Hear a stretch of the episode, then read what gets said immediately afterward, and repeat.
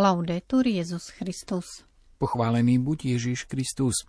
Počúvate vysielanie Vatikánskeho rozhlasu.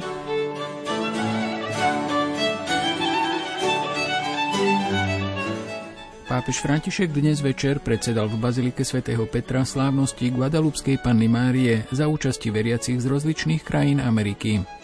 Ráno svätý Otec prijal delegáciu z francúzského združenia židovsko-kresťanského priateľstva. Prihovoril sa aj Únii nevidiacich a slabozrakých, a to symbolicky v predvečer sviatku svätej Lucie, ich patrónky. Už 10 rokov je pápež prítomný na sociálnej sieti Twitter s cieľom ohlasovať radosť Evanília.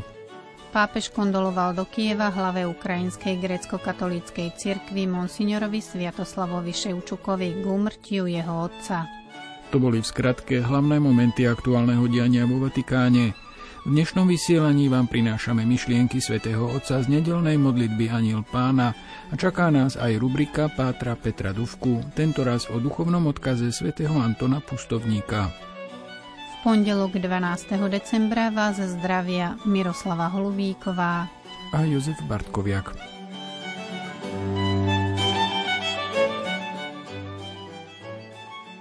Vatikán. Dnes si pripomíname 10. výročie publikovania prvého tweetu pápeža Benedikta XVI. na účte Pontifex, ktorý je dnes jeden zo svetovo najsledovanejších na Twitteri. Pápež František v dnešnom príspevku poďakoval svojim odberateľom týmito slovami. Ďakujem vám, ktorí ma sledujete na tomto účte, ktorý vznikol pred desiatimi rokmi, aby som aj tu ohlasoval radosť Evanielia – Naďalej spoločne utkávajme siete slobodného priestoru, ktorý napomáha stretávaniu sa, dialógu a rozvíjaniu toho, čo nás spája. V tejto chvíli sa vrátime k myšlienkam z nedelňajšieho príhovoru svätého Otca pri modlitbe Aniel Pána. Il Vangelo di questa terza domenica di Avvento Evangelium tejto tretej nedele adventu nám hovorí o Jánovi Krstiteľovi, ktorý zatiaľ, čo sa nachádza vo vezení, posiela svojich učeníkov, aby sa Ježiša opýtali. Ty si ten, ktorý má prísť, alebo máme čakať iného? Totiž, keď Ján počuje o Ježišových skutkoch, zmocňujú sa ho pochybnosti, či je naozaj Mesiáš, alebo nie. Mal totiž predstavu o prísnom Mesiášovi, ktorý príde a mocou nastolí spravodlivosť s potrestaním hriešnikov. Teraz naopak Ježiš slovami a činmi spolu cíti so všetkými. V jeho počínaní má ústredné miesto milosrdenstvo, ktoré odpúšťa a skrze ktoré slepí vidia, chromí chodia, malomocní sú čistí, hluchí počujú, mŕtvi vstávajú a chudobným sa hlása evanelium. Osoží nám však, keď si túto krízu Jána Krstiteľa všimneme, pretože môže povedať niečo dôležité aj nám. Text zdôrazňuje, že Ján sa nachádza vo vezení a to nás okrem fyzického miesta vedie aj k myšlienke na vnútornú situáciu, ktorú prežíva. Vo vezení je temnota, nedá sa tam jasne vidieť ani mať nadhľad. V skutočnosti Jan Krstiteľ už nedokáže vnímať Ježiša ako očakávaného Mesiáša. Napadnú ho pochybnosti a posiela učeníkov, aby to preverili. Chodte pozrieť, či je to Mesiáš alebo nie. Sme prekvapení, že sa to stalo Jánovi, ktorý pokrstil Ježiša v Jordáne a učeníkom ho označil za Božieho baránka. To však znamená, že aj ten najväčší veriaci prechádza tunelom pochybností. A to nie je zlé. Naopak, niekedy je to nevyhnutné pre duchovný rast. Pomáha nám to pochopiť, že Boh je vždy väčší, než si ho predstavujeme. Skutky, ktoré koná, sú prekvapujúce v porovnaní s našimi kalkuláciami. Jeho konanie je odlišné, vždy presahuje naše potreby a naše očakávania. A preto ho nikdy nesmieme prestať hľadať a obracať sa k jeho pravej tvári. Jeden veľký teológ povedal, že Boha je potrebné znovu objavovať postupne na etapy, neraz i v domnení, že ho strácame. Tak toto robí Jan Krstiteľ. V pochybnostiach ho opätovne hľadá, vypituje sa ho, diskutuje s ním a nakoniec ho znovu objaví. Ján, ktorého Ježiš označil za najväčšieho spomedzi tých, čo sa narodili zo ženy, nás skrátka učí, aby sme Boha neuzatvárali do našich schém. Bratia a sestry, aj my sa neraz môžeme ocitať v jeho situácii, vo vnútornom väzení, neschopný rozpoznať novosť pána, ktorého možno držíme v zajatí domýšľavosti, že o ňom už všetko vieme. Drahí bratia a sestry, o Bohu nikdy nevieme všetko, nikdy. Možno máme v mysli mocného Boha, ktorý si robí, čo chce, namiesto Boha pokornej miernosti, Boha milosrdenstva a lásky, ktorý vždy zasahuje a zároveň rešpektuje našu slobodu a naše rozhodnutia. Možno by sme sa ho aj my chceli opýtať, si to naozaj ty, taký pokorný Boh, ktorý nás prichádza zachrániť?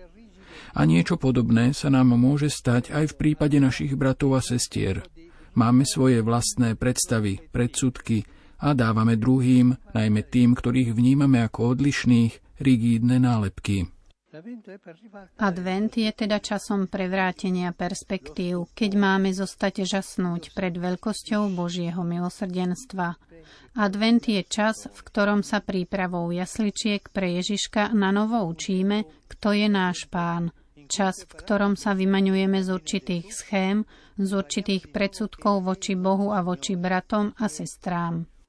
Advent je čas, v ktorom skôr, než by sme mali myslieť na darčeky pre seba, môžeme obdariť potešujúcimi slovami a skutkami toho, kto je zranený, ako to robil Ježiš so slepými, hluchými a chromými.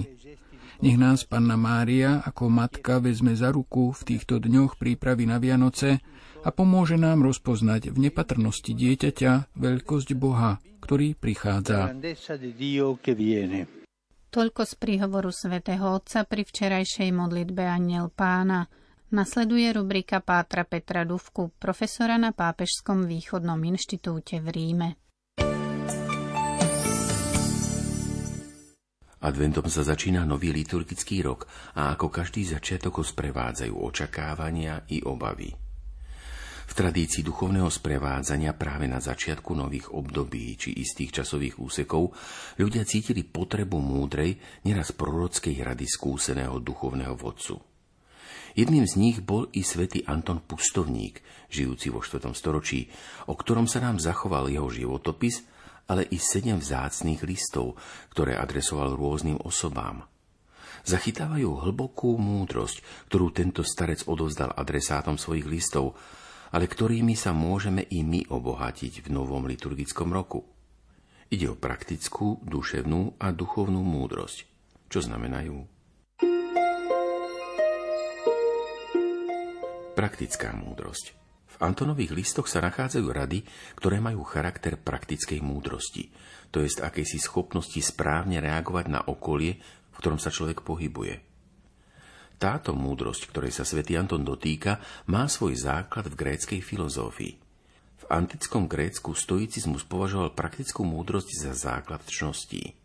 Táto sa nazývala fronézis a bola to múdrosť, ktorú môže dosiahnuť každý človek praktickým cvičením, systematickou prácou na sebe samom – Gréci poznali i inú stránku praktickej múdrosti, Sofia, ktorá označovala remeselnú zručnosť, majstrovstvo, ale i umeleckú či tvorivú činnosť. Život svätého Antona dokonale zodpovedá týmto dvom rozmerom praktickej múdrosti.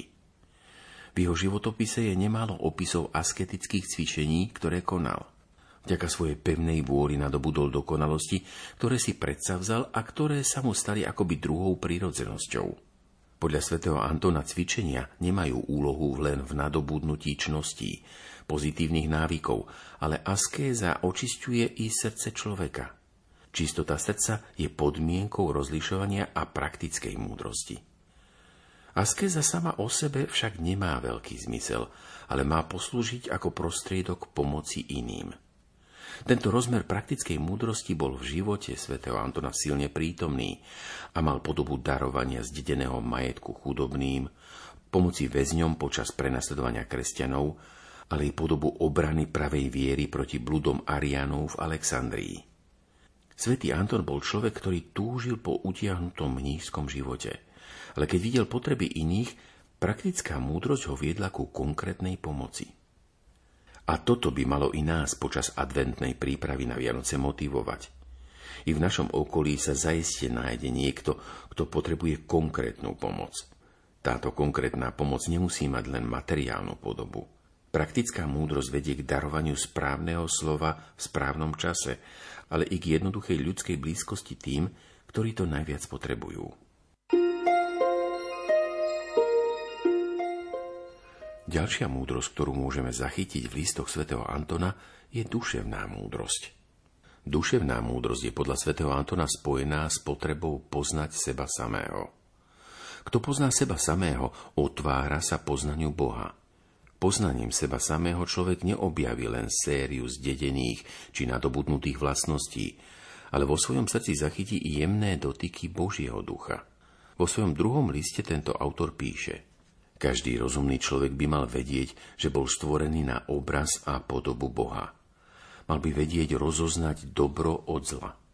Znakom duševnej múdrosti je podľa svätého Antona schopnosť rozoznávať i znamenia časov. Vysvetľuje adresátom svojich listov, ako ich čítať, ale predovšetkým, ako sa v nich zachovať.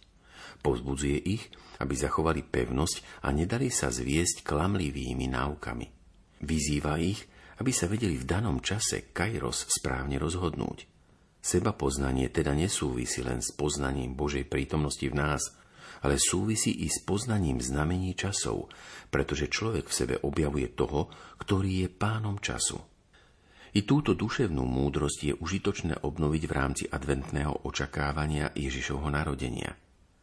Je to nielen čas na počúvanie jemných hlasov nášho vnútra, ale je to príležitosť i na čítanie znamenia časov a na upevnenie našich kolísavých postojov či nedostatkov. Duchovní autori odporúčajú sústrediť sa len na jeden nedostatok a postupne ho počas istého obdobia odstrániť.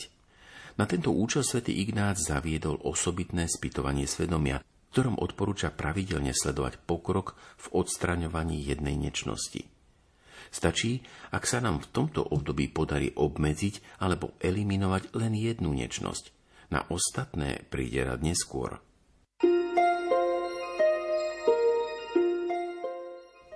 Ďalšou Antonovou múdrosťou je duchovná múdrosť. V starom a novom zákone ľahko nájdeme úseky, ktoré hovoria o prítomnosti zlých duchov. Opis týchto duchovných mocností vo forme pokušení je silne prítomný aj v Antonových listoch. Schopnosť zachytiť ich prítomnosť a identifikovať ich závisí od duchovnej citlivosti, ktorú nazýva duchovnou múdrosťou. Listy hovoria o stratégiách, ktoré duchovné mocnosti používajú a ktoré zažil i samotný autor. Píše, neviete si ani predstaviť, aké rozmanité sú intrigy a záľudné triky zlého ducha. V boji proti nemu zohráva dôležitú úlohu rozlišovanie – spočíva v schopnosti rozpoznať a demaskovať ich. Tak ako had rýchlo zmizne zo svojej skríše, keď je odhalený, tak isto zlý duch utečie z temných miest nášho vnútra, ktoré je osvetlené svetlom pravdy. Odolávať a rozoznávať nástrahy zlého dokáže len ten človek, ktorý sa modlí a ktorý udržuje pravidelný kontakt s Bohom. Svetý Anton pozoruje, ako majú naše myšlienky počas modlitby prelietavý charakter. Sú ako vrabce na strome, ktoré preskakujú z konára na konár, alebo ako opice, ktoré s neuveriteľnou ľahkosťou ručkujú po konároch. Na ustráženie našich myšlienok je potrebný vnútorný odstup od všetkého, čo nás vyrušuje a čo odvádza našu pozornosť od modlitby. Ale v značnej miere pomôžu i kľúčové slova alebo krátke vety, ktoré sa nás dotkli a ktoré si často pripomíname – Opakované slová či krátke vety v zmysle postupne vstúpia do srdca. Človek sa mení na spôsob toho, čo nosí vo svojom srdci. Ak je to Božie slovo, ono sa postupne odrazí i na jeho tvári, na jeho myslení a konaní. Milí priatelia, nech sú nám rady praktickej, duševnej a duchovnej múdrosti svätého Antona nielen pomôckou v príprave na Vianoce, ale nech nás prevádzajú i počas celého liturgického roka. Milí poslucháči, po príspevku Pátra Bruvku sa už s vami lúčime. Do počutia zajtra. Laudetur Jezus Christus.